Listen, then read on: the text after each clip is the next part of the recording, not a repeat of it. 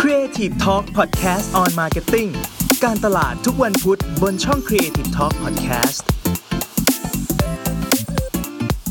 สวัสดีครับ ยินดีต้อนรับเข้าสู่รายการ Creative Talk Podcast on Marketing นะครับ วันนี้อยู่กับผมเก่งสิทธิพงศ์สิริมาเกษมครับ และโจชวีวันคงโชคสมัยค่ะ ครับ คุณโจวันนี้เรากลับมาเจอกันอีกแล้วนะหนึ่งอาทิตย์เราจะกลับมาเจอกันทีหนึ่ง ใช่ นะครับแล้วก็วันนี้เราก็ยังอยู่กับอ่ากูรูด้านการตลาดของเรานะครับ หวังว่าเขาจะยังไม่เบื่อเรานะคะ ใช่แล้วค่ะ เราอยู่กับคุณหนุ่ยนัทพลม่วงธรรมจากแฟนเพจ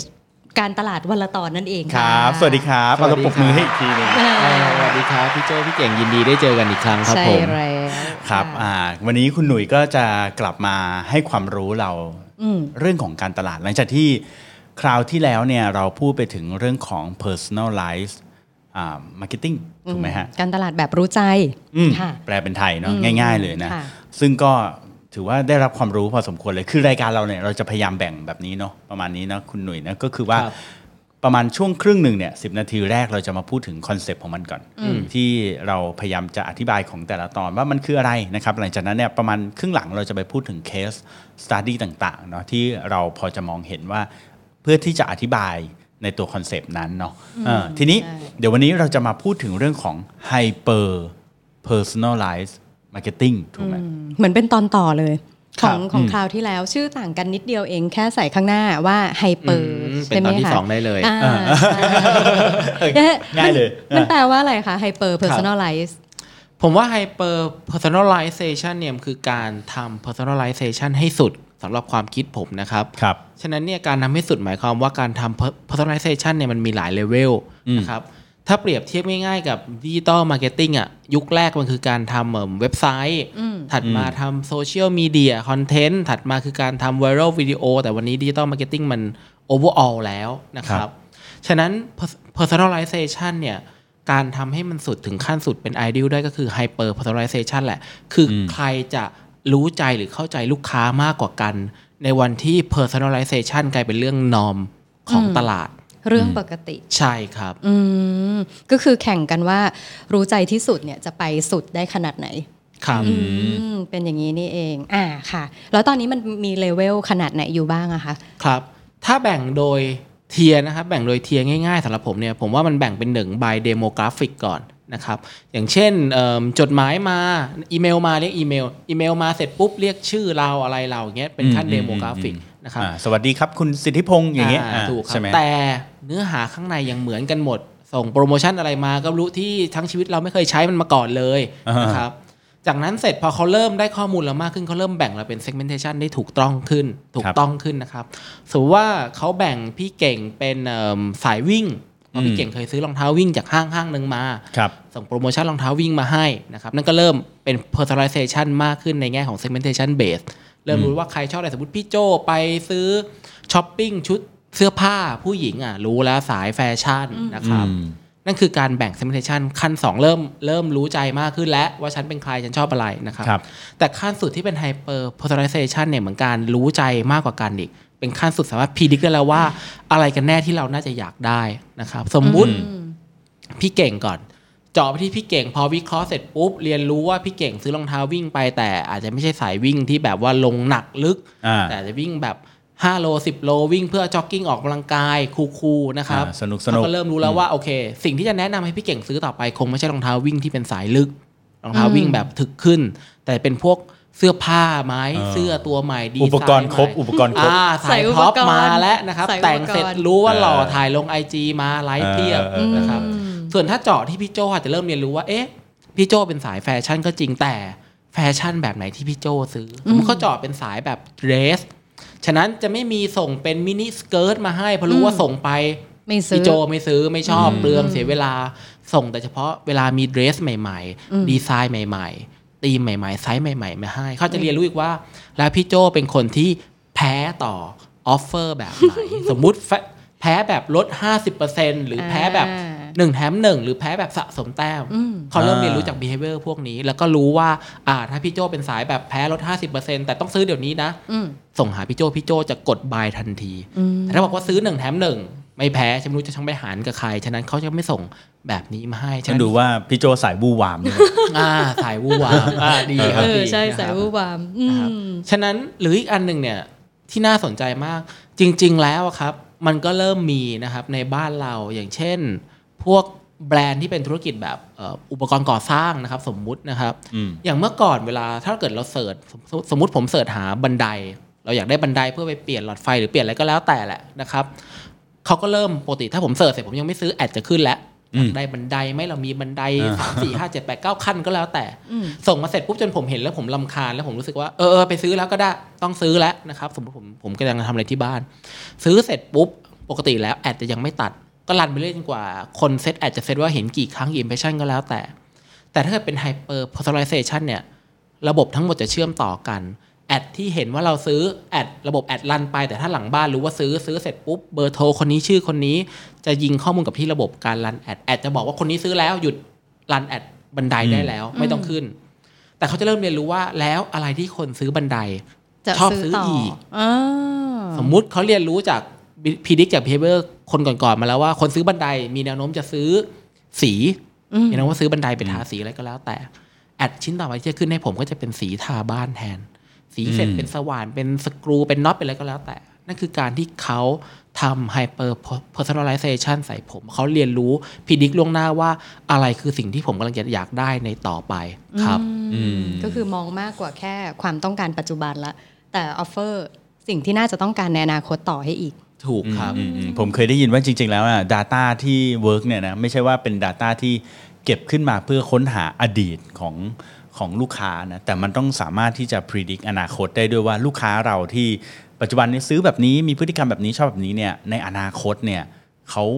น่าจะอยากซื้ออะไรหรือความต้องการเขาน่าจะเป็นอย่างไรเนาะ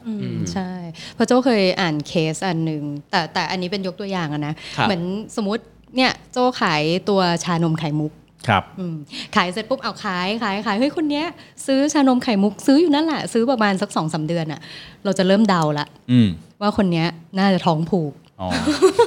คิดว่าน่าจะต้องเป็นเบาหวานแน่ เอ ๆ อหรืออะไรอย่างเงี้ยแล้วปรากฏว่าไอ้ด้วยการแบบเดาพฤติกรรมอะไรเงี้ยได้เขาก็ออฟเฟอร์โปรดักต์ใหม่เข้าไป อ่า เช่นสมมติอาจจะกลายเป็นชากุหลาบแทนละหรือว่า เอออ อาจจะเป็นแบบชาที่ใส่ย่าหวานหรืออะไรไม่ให้เป็นเบาหวานละอะไรแบบเนี้ย อืม มันก็สามารถทำแบบนี้ได้เหมือนกันใช่ไหมคะ ได้ครับผม อืมอืมอืม หรืออย่างที่พี่เก่งบอกบางทีประกันอาจจะเข้ามาแล้วก็ได้นะ เออเออ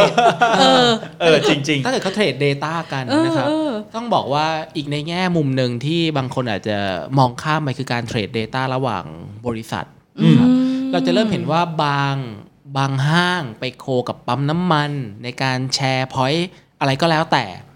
สิ่งที่ห้างอยากรู้คือ แล้วคนคนนี้ขับรถไปที่ไหนบ้าง ๆ อืม ฉะนั้นแพทเทิร์นในการขับรถ behavior ในการขับรถบอกได้แล้วว่าตั้งแต่รถเขาเป็นรถอะไร ขับไปที่ไหนสถานที่ที่ไปเที่ยว สมมุติอยู่ดีๆ วันอ่ะวันหนึ่งขับจากกรุงเทพไปอโศกวนอยู่แค่เนี้ยรู้แพทเทิร์น behavior เลย ว่าเขาถ้าจะดึงเขามาห้างต้องสาขาไหนที่เรามี อืม แต่ถ้าวันหนึ่งบังเอิญชิฟจากกรุงเทพข้ามไปหัวหิน รู้แล้วว่าถ้าจะไปหัวหินอย่างเงี้ย ร้านค้าอะไรของเราที่อยู่ตรงนั้นที่เตรียมสามารถรอออฟเฟอร์เขาได้ นั่นก็เป็นอีกแง่มุมหนึ่งในการใช้ Data ที่หลากหลายดิเมนชันมากขึ้น อืม ครักับบคนหนึ่งคน ครับ อืม ผมว่าตรงนี้ก็ดีนะ มันทำให้น่าคิดมากขึ้นสำหรับครีเอทีฟหรือเจ้าของกิจการ คือว่าอย่างอย่างเมื่อสักครู่ที่คุณหนุ่ยแนะนำเอ่อเอ่อยกตัวอย่างมาอย่างเช่นเอ่อประกันอย่างเงี้ย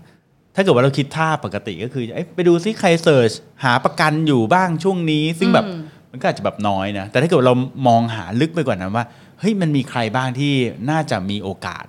ที่จะสนใจประกัน ซึ่งตรงเนี้ยการ cross data นี้ก็ก็น่าจะเป็นหนึ่งในสิ่งที่ควรที่จะต้องนึกถึงละ อืม ถูกครับ เพราะต้องบอกว่าในต่างประเทศนะครับ การทำ hyper personalization เนี่ยเขาใช้ไม่ว่าจะเป็น context data หรือแบบสภาพอากาศหรือแบบ social อืม data ก็แล้วแต่มาในการจับว่าคนคนนี้กำลังมี intention เรื่องอะไรอยู่ อืม สมมุติสมมุติว่าผมไม่เคยเสิร์ชเกี่ยวกับเรื่องของสีทาบ้าน ค่ะ แต่ผมไปพิมพ์อยู่ในพันทิปพิมพ์อยู่ใน อืม โซเชียลของผมว่า เอ้ยกำลังจะทาบ้านใหม่ต้องใช้สียี่ห้ออะไรดี เขาไปจับตรงนี้ออกมาผสมกับโปรดักที่เขามีในห้างนี้ แล้วก็ยิงแอดมาหาผม อืม คุณกำลังต้องการสิ่งนี้อยู่ใช่ไหมโดยที่ผมไม่จำเป็นต้องเสิร์ชหา อืม มาก่อนเลย ครับ อืมน่าสนใจ เอ๊ะอันนี้ออฟสคริปต์นิดนึงสิถ้าอย่างนี้มันจะเกี่ยวกับเรื่อง p r i เวซีไหมคะ จริง ๆ แล้วครับ privacy เนี่ยก็มีความเกี่ยว มันกลายเป็นว่าตอนเนี้ย privacy จะมี 2 แง่มุม ในแง่มุมหนึ่งว่า คุณจะ provide ให้ให้ให้ตัวคุณเองอะได้รับความสะดวกสบายมากแค่ไหน อืม มันเหมือนการ trade off คุณยอมแลก privacy กับความแบบ privilege ไหม นั่นคืออ ม สิ่งที่คน consumer จะเริ่มคิดมากขึ้นในอีกวันข้างหน้า ต้องบอกว่าอย่างเช่นเรื่องเดียวกันเนี่ย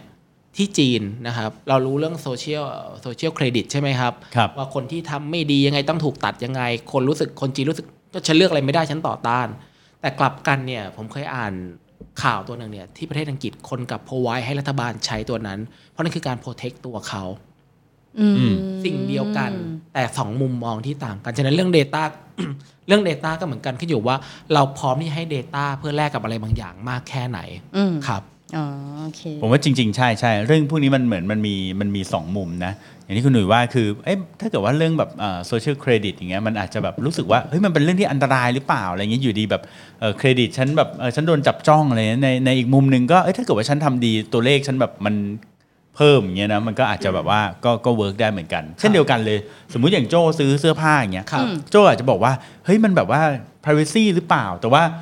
ฉันโดนยิงหนึ่งแถมหนึ่งมาตลอดเงี้ยเราก็อาจจะเริ่มเริ่มรู้สึกว่าเอ๊ะ ก็ยอมให้ นะ ถ้าฉันจะซื้อของแล้วหนึ่งแถมหนึ่งได้ตลอดเงี้ยเออโอเค เอา ใช่ สัด ไหม ส่วนไปเลย ใช่ บางคนก็บอกว่าเอาเข้าจริงๆอ่ะเราถึงแม้เราจะพูดเรื่อง privacy แต่เอาเข้าจริงๆ ตอนนี้ปัจจุบันเราก็ไม่ไม่ private สักเท่าไหร่อยู่แล้วอะนะครับ อืม ครับ อ่ะคุณหนุ่ยมีอะไรจะเสริมไหม ทีเนี้ยกลับมาที่เรื่องของ hyper personalization โดยท็อปิกเราแล้วกันนะครับ เดี๋ยวเราจะไปไกลเรื่อง ผม privacy ใช่ผมรู้สึกเริ่มรู้สึกว่าเหมือนตอนนี้คุณหนุ่ยเหมือนเป็นเอ่อคนดำเนินรายการเอง อะ แล้วเราเป็นคนลาก กลับมา ลากเขา กลับมา ออกไปข้างนอกอ่ะครับ นะครับอย่างเช่นผมว่าเคสง่าย ๆ เนี่ยนะครับอย่าง Amazon ครับ นะครับ Amazon เนี่ยถ้าดูจริง ๆ แล้วอ่ะเขามี Data เยอะมากนะครับ อืม อย่างเคสง่ายๆเลย Amazon จะเรียนรู้ว่าลูกค้าแต่ละคนเนี่ยมีความแพ้นะครับแพ้อะไรบางอย่างไม่เหมือนกัน ครับ นะเช่นถ้า Amazon เรียนรู้ว่าอย่างผมสมมติผมไปเสิร์ชรองเท้าวิ่งนะครับแต่ผมไม่เสิร์ชหารองเท้าวิ่งสีเขียว แล้วสักพักผมก็ไม่ซื้อผมก็ออกไป ถ้าเป็นปกติเขาจะส่ง notification มาส่งอีเมลแจ้งเตือนมารองเท้าที่คุณเพิ่งดู คุณจะเอามันไหมแต่ความจริงแล้วผมอาจจะแค่ browsing อยากจะดูไปเรื่อยๆ แต่สิ่งที่ Amazon ทำคือ Amazon จะไปดูก่อนว่า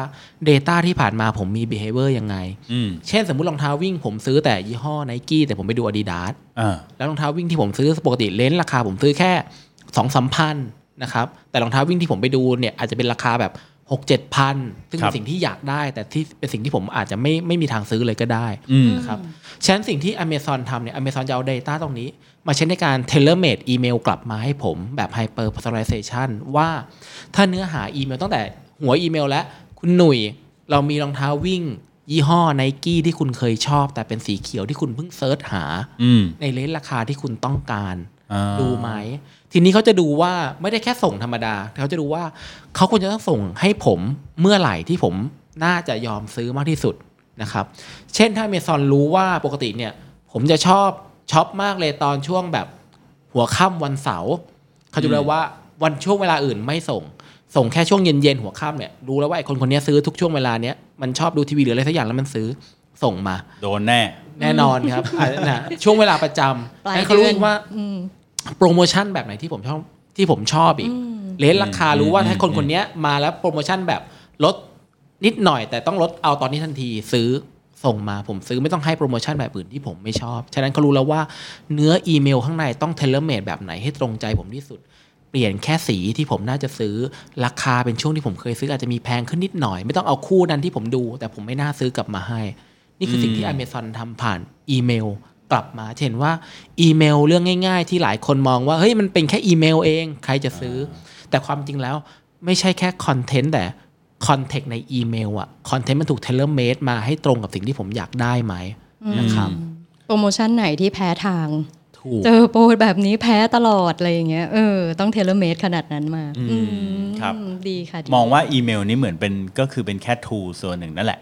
นะอาจจะมองดูว่าเอ๊ะมันเป็น tool ที่เก่าหรือเปล่านะมันไม่ดูเซ็กซี่เลยแต่ว่าความจริงแล้วเนี่ย หัวใจมันอาจจะอยู่ที่ตัว context ถูก อย่างที่ ครั คุณบหนุ่ยว่าอืม ต้องเสริมนิดนึงว่าที่ Amazon เลือกส่งอีเมล ไม่ใช่เพราะว่าอีเมล is the best สำหรับเขา แต่เขาเรียนรู้ว่าอีเมลอะ is the best สำหรับผม เช่น อ๋อ สมมติมี touch point มากมายเลย แต่เขาลงแอดใน Facebook ผมไม่เคยกดลง GDN แอด network ผมไม่เคยกด แต่ผมมันจะเปิดอีเมลอ่าน ฉะนั้นเขาจะรู้แล้วว่าช่องทางอื่นไม่ต้องส่ง ส่งหาคนนี้แค่อีเมล แต่ถ้าเกิดสมมติพี่เก่ง พี่เก่งว่าจะกดแอดผ่าน Facebook บ่อยมาก พี่เก่งยังไม่ได้อีเมล พี่เก่งยังไม่ได้ SMS พี่เก่งยังไม่ได้ notification แต่แต่พี่เก่งจะได้แอดผ่าน Facebook ที่เป็นแอดรองเท้าที่พี่เก่งอยากได้อยู่ครับ ดีมากเลยอะ รู้สึก แล้ แบ ว บจะเป็นมาร์เก็ตเตอร์ที่สมาร์ทขึ้นนะ ต่อจากเนี้ยเออ ใช่แต่แต่ทำไมผมรู้สึกว่าผมเหมือนเป็นทาสเขามากขึ้นนะ เอาเหรอ เจ้า โดนมองใน พี่ยิงอยู่เรื่อยๆ เจ้ามอง อ่ะ ในมุมมาร์เก็ตเตอร์เจ้ารู้สึกว่า เฮ้ย เจ้าต้องไม่ใช้แบบเดิมแล้วอะเจ้าต้องแบบเลือกฉลาดมากขึ้นแหละว่าจะคุยกับใครยังไง อืม ซึ่งถ้าเกิดมองในอีกมุมหนึ่งเนี่ยผมผมกลับคิดว่าคุณหนุ่ยคุณหนุ่ยมีความคิดเห็นยังไงบ้างว่าถ้าเกิดว่าผมเป็นคู่แข่งบริษัทคู่แข่งนะในตลาดเนี่ยเราอาจจะสมมติว่ายกตัวอย่างเราขายรองเท้าแบบเนี้ยนะแล้วก็ในตลาดก็มีเจ้าอื่นที่ขายรองเท้าเหมือนกันแล้วเขาทำมาร์เก็ตติ้งได้ดีกว่าเราทำไฮเปอร์เพอร์ซันอลไลซ์เนี่ยได้ดีกว่าเรานี่เราก็มีโอกาสแย่ได้ด้วยเหมือนกันนะว่าเขาเข้าถึงลูกค้าเราได้ ครับ มากกว่าอีก ผมว่ามัน